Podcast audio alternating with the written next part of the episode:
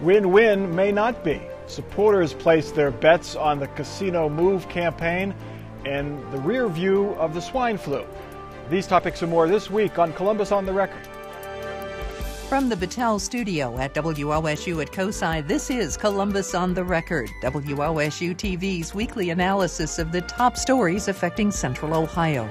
Joining Mike Thompson this week, Reginald Fields, State House Bureau Chief for the Cleveland Plain Dealer, Lindsay Teeter, reporter for the other paper, Michael Daniels, co publisher of Outlook Media, and Leah Sellers, professor at Ohio Northern College of Law. Some members of the Columbus School Board are not so sure win win is still a win. Win win is the deal worked out 24 years ago where some residents of Columbus go to suburban school districts. It was established when Columbus was annexing land, and it allowed residents of those areas to stay in their suburban school districts. In return, those districts pay the City of Columbus schools about $6 million a year. Now, some members of the school board want to know if that's still a good deal. Michael Daniels, is this still a good deal, or should we start to phase it out? I, I think that's what we don't know, and I think that's why some members of the school board said it's been in place for 24 years. It auto renews every so often. Let's take a look at how much money we're getting, how many students would be involved, what would happen if we weren't to renew it. Um, do I think that they're not going to renew win win? Absolutely not. It would cost four years worth of legal battles and be a complete mess. What they might be able to do, though, is if they get this cost analysis, they may be able to say that number needs to be closer to eight or ten million dollars a year that we're getting from the other districts, not just 6.2. So I think it's smart for the school board to do the analysis and maybe use that as leverage. That's right, Michael. I agree. They have leverage until May 31st, I believe, is the the uh, renewal date, and uh, that, at that time, then uh, then they will. I agree with you. Will definitely renew. Um, but but right now, 54,000 homes in this uh, win-win area are in upheaval. These people are really worried about what's going to happen, and we need some certainty on this issue why it's we're, we're about a month away from this automatic renewal. Why not, why didn't we ask for these numbers a year ago? It's a good question. It kind of makes you wonder what these school board members were thinking and whether it was a situation where the media sort of took that suggestion and ran with it or I don't know. I've I've sat through school board meetings and sometimes you know it can take up to 4 hours to determine, you know, if you want to consolidate a couple of school buses, but to, as she said to you know, throw 50,000 households in the mix, you know, up in the air. It's just if, kind of irresponsible. If I were going to do this analysis, the last thing I'd want is for it to be out there in the court of public opinion for a year. I think that doing this 30 days may be a little short, you know, 60, 90 days makes a lot of sense. You can you can get people's attention because you know that you've got a fairly short window to do this. Um, you get the analysis back. Um, and I think it gives you even a, a, maybe a little bit more leverage. It may be slightly uncomfortable for the folks who are in the suburban districts, um, but I think in the long haul that CCS may end up getting more money money out of this. But I wouldn't have brought it up a year ago. Can you imagine? That's the only thing that we would have heard about in the school board election last year. Yeah, but if they're losing, if they're leaving six million dollars on the table, is that fiscally responsible not to look at it every year? Well, that six million dollars is based on the property values yeah. in those suburban school districts. Yeah. So once those districts, or when those houses were tr- are transferred to Columbus, I think you'd see those values going down. Yeah, and plus, while you look at the, it's really kind of simple math, although it's more complicated because you look at six thousand dollars per student in state aid, which goes to the suburban districts and not to Columbus. Mm-hmm. If they would absorb those districts, presumably that money would go to Columbus and not to say Dublin or Westerville. But kids are going to leave, they're going to go to private schools, they're going to move to Westerville. So it's not as simple as it seems. But what if these numbers show that the Columbus stands to make an extra four million dollars. Should be making another four million dollars. Then I think that that the Columbus City schools go back to the suburban schools and say we'll meet you halfway. Um, the numbers say we should be getting ten million dollars a year. We really don't want to go through the upheaval and the legal battles of three or four years to make all this happen, but we, we think that the money's deserved, so guess what? We'll split the difference with you. Wasn't it announced today that they had more than 113 layoffs, and that might be due to losing students. So, yeah, there's nothing wrong with running the numbers, for sure. Do you think win-win will ever go away? Some districts have backed out of it, sort of quietly. Reynoldsburg being one. Um, I mean, it's it's it was in place at a time of rapid growth. Put in place at a time of rapid growth. That growth has slowed or stopped. Do we need win-win forever? As long as the schools are still funded with property taxes, yeah, probably. Probably. Politically difficult to undo Yes. in the long run. Okay, let's get to our next topic. Ohio is set to spend $25 million on something that may never happen. A panel of state lawmakers voted to spend the federal stimulus money to study the feasibility of restoring passenger rail service between Ohio's big cities. It was a party line vote with a one vote margin. Now, ODOT and its consultants will try to answer skeptics who say 3C passenger rail will be too slow, too inconvenient, and too expensive. Reggie Fields, why do I get the feeling, no matter what this study says, this is going to be a tough sell? it's going to be a tough sell because the, the $25 million was, was passed on a majority vote. And later down the line, if we're going to access the rest of the money for the rail plan, it's going to be a supermajority is going to be needed. And that was the big fight this week was was whether or not a supermajority was even needed for the money to uh, to to issue a study. And so uh, by going with this this party line vote over this issue, it's it's completely uh, pushed the Republicans and Democrats on the controlling board even further apart. It's going to make it much more difficult later on down the line to access the rest of the money, uh, regardless almost of what this this study shows e- eventually. Bill Harris said he was extremely disappointed that Governor Strickland was violating the spirit of the agreement and possibly the law. Has there been talk of any legal challenge to what the controlling board did this week because of that supermajority versus simple majority question? There have been threats of uh, uh, legal challenges. There were certainly legal challenges uh, were raised on, on the day of the vote itself uh, by several members um, or in, uh, Republicans who are on a controlling board has suggested such. There are uh, conservative groups who have since said that they would do something. Nothing has emerged at this point. doesn't mean that it won't, um, but at this point the money has been approved, and and my understanding they're starting to spend it already. So. There's there's more than just partisanship. I think behind the the opposition, uh, there's a lot of data supporting the adage that these kinds of mega projects, the project costs always exceed the estimates, and that the the uh, the, the, revenues are always less than than people expect. Um, but one big problem with this uh, that's more recently uh, been come to light is the issue with the consultant involved with the $25 million uh, first piece. I mean, this is the same consultant, uh, British owned now, that uh, was involved in the big dig out in Boston. So this consultant served as did consulting, design, and I believe even some engineering in the Big Dig project, the arterial highway in Boston. Uh, original estimates for that project, 2.8 billion, came in at 14 billion in uh, you know required taxpayer dollars. So there's data that that shows that that we we uh, there's reason to be skeptical about this project. Some of that inflation was some of that cost over was caused by inflation, but it certainly was triple or quadruple the original estimates. Um, are Republicans when they they claim this is the Democrats should be bipartisan sh- about this? What's the bipartisan solution?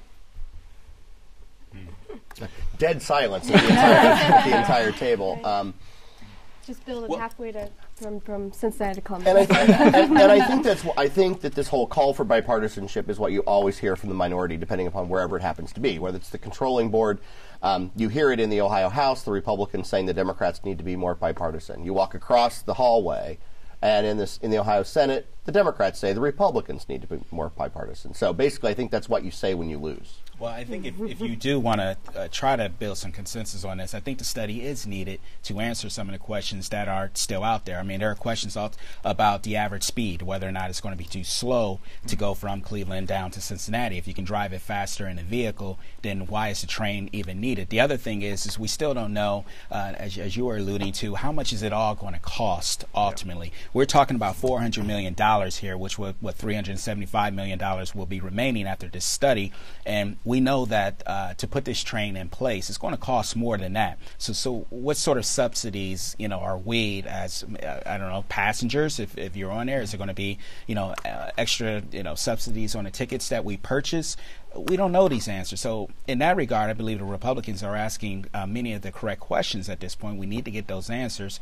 And if you answer those questions, then maybe you, will start to get some more consensus when the, the big vote comes later. Lindsay, are they ever going to trust those answers, given right, what Leah said in the, in yeah, the questions about the firm? I don't only they have, you know, the words big dig now thrown in there, and that's never good for PR. And, and additionally, you know, they would have to, the Democrats who are, who are proponents of this would have to keep, control of the governor's seat, um, you know, otherwise, and convince a Republican ultimately to vote for this. And I just, it's a long way away from now, but I don't know if nine months is, is enough time to, to get that done.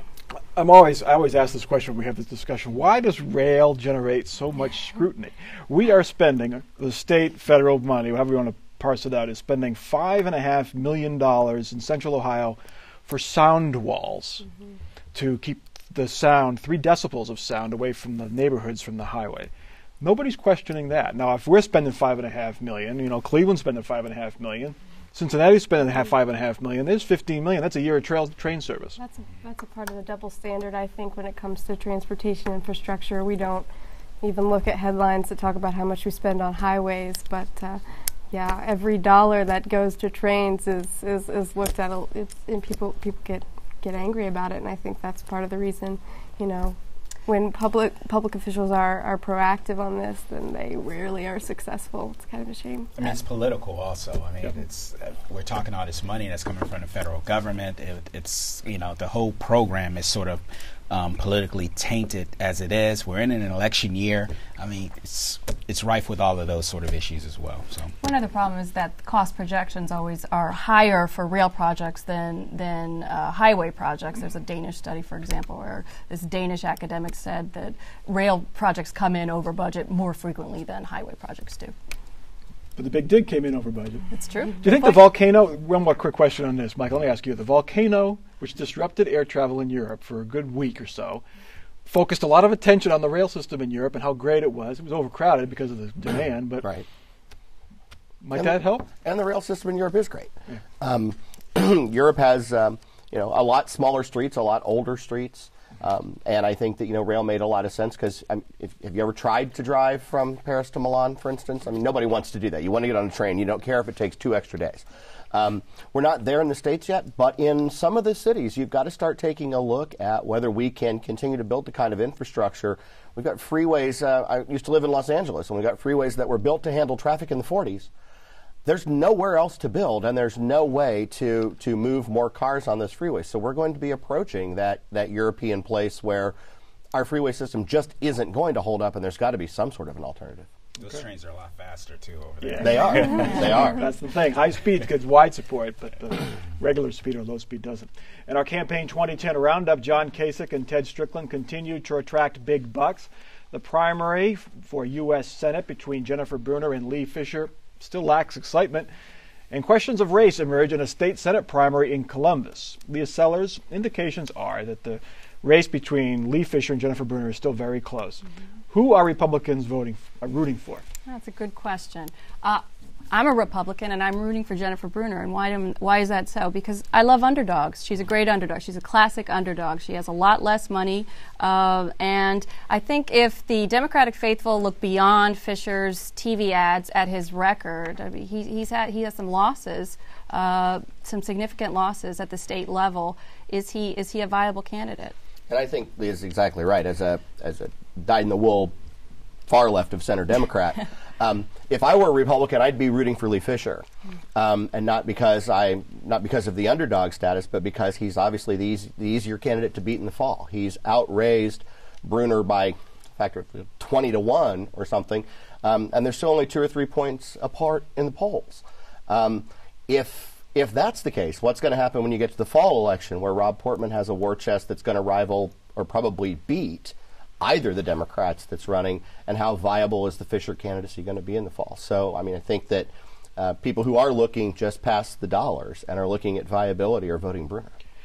But you look at what Jennifer Brunner's raised, it's not that much. Can she raise, Reggie, the money to compete with Rob Portman in the fall? Will the national money come in as we all expect and that kind of thing? Well, I mean, that's one of the interesting things about this campaign at this point. I mean, uh, till probably a couple of weeks ago, it, it, wasn't too much, you know, not, not too contentions between the two. But they've obviously turned up the rhetoric, and one of the complaints that she is making is that she's not been able to raise money because she's accused um, Lee Fisher of using his connection to the governor to sort of um, win, um, I guess, donations for himself and, and lock her out. She says that those donations will come in. As, and meanwhile, uh, Fisher is now, you know, he's trading barbs with her. And so I think it's pretty obvious is that uh, we, we, must be in the last couple of weeks here of the primary. So. But the answer to the question is yes, the money will come in. I mean, the, the DSCC. Um, I mean, Harry Reid has given the nod to Lee Fisher, and so when you look at those kinds of things, that money's going to pour into the Fisher camp. If Brunner wins the primary, um, I, you know, that that money will start flowing to Brunner, and it doesn't matter who's cut off what from who. The, the the whole goal will be to take Voinovich's seat and turn it blue. Will Fisher's supporters, Lindsay, jump to Brunner's side should she win?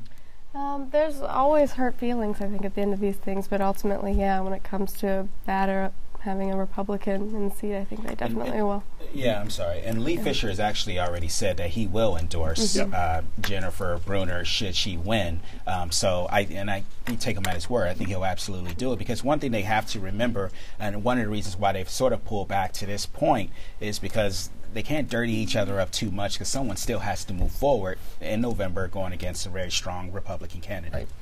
The other interesting thing that's developed in the past couple of weeks is the Ohio 15th district Senate race. It's the district now held by Ray Miller. There are three Democrats running against each other Dan Stewart, Charlita Tavares, and Oyango Snell. Uh, Tavares and Snell are black, Dan Stewart is white. The seat has been occupied by an African American for almost 20 years. There's some feeling that it should remain in African American hands. How does this play out? Dan Stewart's a well-known quantity it, in that district. It can remain in African Americans' hands if people vote for Republican Alicia Healy. She's an African American conservative who would bring a lot to the Black Caucus, I'd say. Okay. I, Leah, that was cute. I like. thank, thank, you for doing that. Um, I mean, I think I think it's interesting, and I think I mean I totally understand the the legislative Black Caucus wanting to keep the number of African Americans they have. Um, I, I, think that what crossed people the wrong way was kind of the tone of that message, the way it came out, or maybe maybe it was just the dispatch's spin on it. But it, it came across as incumbent Senator Miller saying basically that he doesn't feel like a white person can adequately represent black constituents. And I think that's a huge mistake to make in a central Ohio district. Um, it's been an African American seat for 20 years, but it was held by, by Rick, Rick, Pfeiffer before that. So is that is it true that a white person can't represent a black person? That kind of race, particularly in what is, with all re- due respect to, to Ms. Healy, um, a hands down Democratic district, uh, is I think kind of unnecessary at this point. But it, was, it, it didn't really surprise many of us. It was just the latest in a string of really stupid things that Ray Miller has said. Legislative Black Caucus, Reggie, how strong is that on at the, at the state house? Do they would they be hurt if they lost a member? Um, I think they are very strong. I mean, they're they're a voice, they're, and they do have uh, a, a, strong voice within um, the state house yeah. uh, when they organize themselves to do so. I mean, they're not always speaking from one voice, which is usually their problem. So when they are organized and they are speaking from one voice, I, I think they do. Um, they command attention within the state house, and so losing one person, I mean, sure, they don't want to lose anyone, but again, it's it's really a matter of unity within that particular caucus um, when it comes to the state house. Also, I think by, by maybe making that endorsement, you also um, shut out other black candidates and hurt other black candidates. So there's sort of an unintended consequence, I think, um, by endorsing Charlita. Charlita Tavares, Columbus City Councilwoman, also very, very good vote getter, and mm-hmm. so it should be. But there's some fear that the two African American candidates would split the vote. And, and I think if you look at the core constituencies on the Democratic side in the Ohio 15th, I think the, the fear is that Snell Tavares will split the black vote, that Tavares Stewart will split the gay vote, and that Stewart Snell will split the, will split the more conservative white Democrat voter. So um, all of the constituencies are going to split because, quite frankly, from a Democratic standpoint, there are three pretty darn good candidates all running for the same it's seat. Not a bad thing to, to have. Right. We now know officially who is funding the Move the Casino campaign. It's the casino owners and the businesses who don't want it as its neighbor. The Yes on Issue 2 committee filings show that as of mid April, they had raised $2.5 million. Nearly half of that money has come from Penn National Gaming.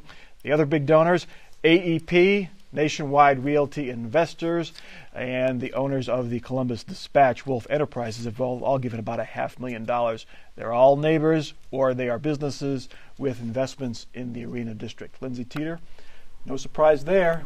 No surprise there. I don't know. I, I thought that, um, you know, talking to this campaign earlier on a couple weeks ago, I was surprised that the numbers were were lower. I was looking at something more, you know, in the six, four, five, six million dollar range, and I don't know if that's at the time it seems that you know the corporate interests um, and the casino folks weren't on the same page as far as who's going to fund this um, and how the campaign's going to be run. And I think those numbers that have come out sort of sort of back that up. And it's Bob- kind of yeah. Bob Tenenbaum from the campaign has said he expects it to be around four when this is all done. This was the mid-April figure, so Mm-hmm. he, there's more coming, more money coming in, but until we see it, the, it's all pledges, as Mike Curtin, who was a leading supporter, said. It's pledges like we get in public radio or public TV.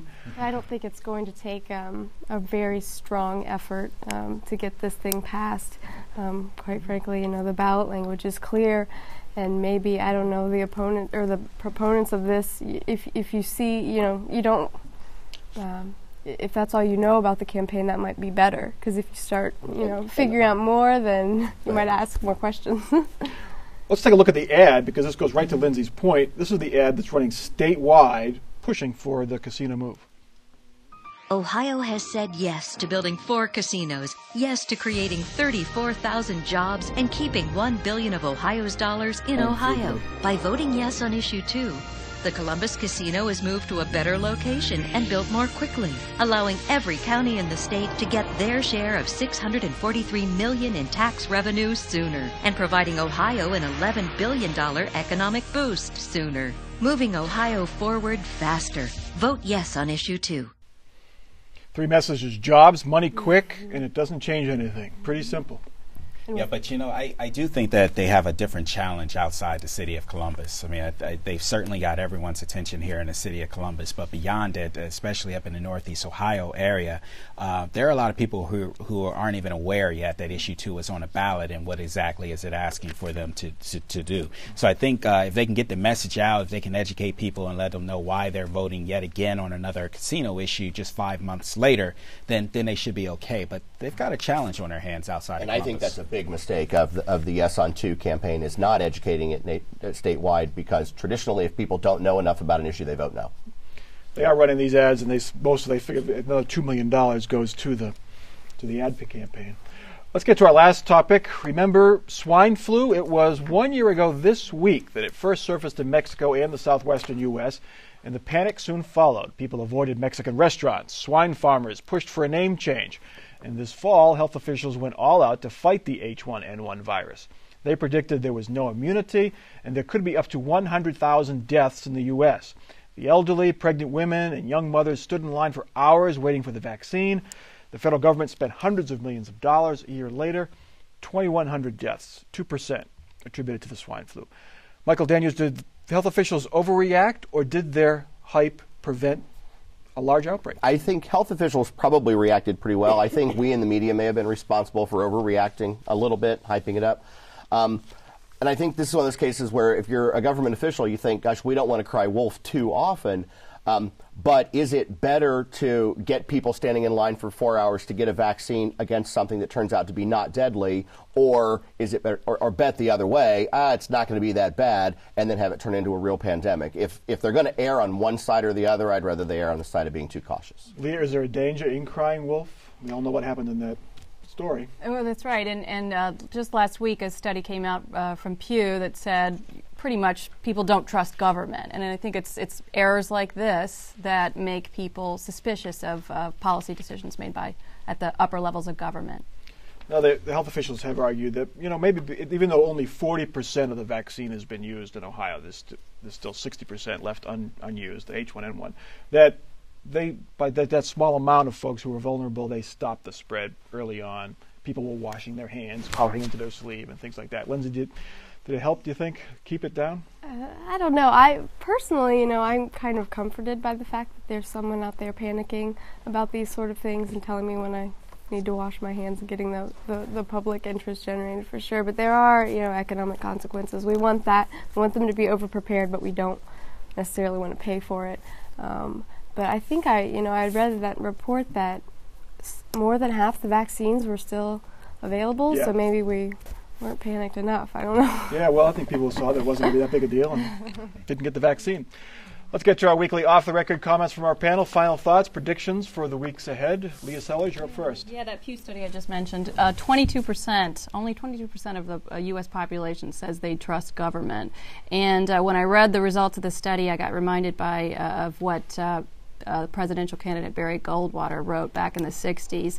He said his aim's not to pass laws but repeal them, not to inaugurate new programs but cancel the old ones. And um, he was a pretty anti-government guy, a libertarian. So there's this conservative, I think, insurgency in uh, in among the population, and um, conservatism is back in style. Um, I think the Republican Party will take advantage of this and, and have big wins in the fall. Michael. Um, I think that conservatism is back in style, but I think it's gone perhaps too far to the right in a variety of different ways. And I think that costs John Husted the primary on May 4th. I think he loses. Okay. Lindsay. I'm going to disagree with that. I think Husted mm-hmm. pulls it off, but I think um, who might have a better chance is Seth Morgan, who's running against Dave Yost. I'm going to predict a win for him. and Reggie. Um, I'll stick with the primary talk. Uh, uh, boring but competitive uh, U.S. Senate uh, race on the Democratic side, and I think Lee Fisher will will be Jennifer Brunner. Okay. And my final thought, like the casino hopes to, we're moving. Not to the west side, but to 8:30 Friday nights. Starting May 7th, we'll be on at 8:30 as WOSU and PBS unveil a new news program, Need to Know. Our Sunday morning time stays the same, and this all starts in two weeks, not next week. We go to 8:30. That is Columbus on the record for this week. Check out our website. There you can get a preview of our topics, streaming videos. You can watch the show whenever you want. Link to our Facebook page and also a link to our blog. All of that at wosu.org slash COTR. For our crew here at WOSU at COSI and for our panel, I'm Mike Thompson. Have a good week.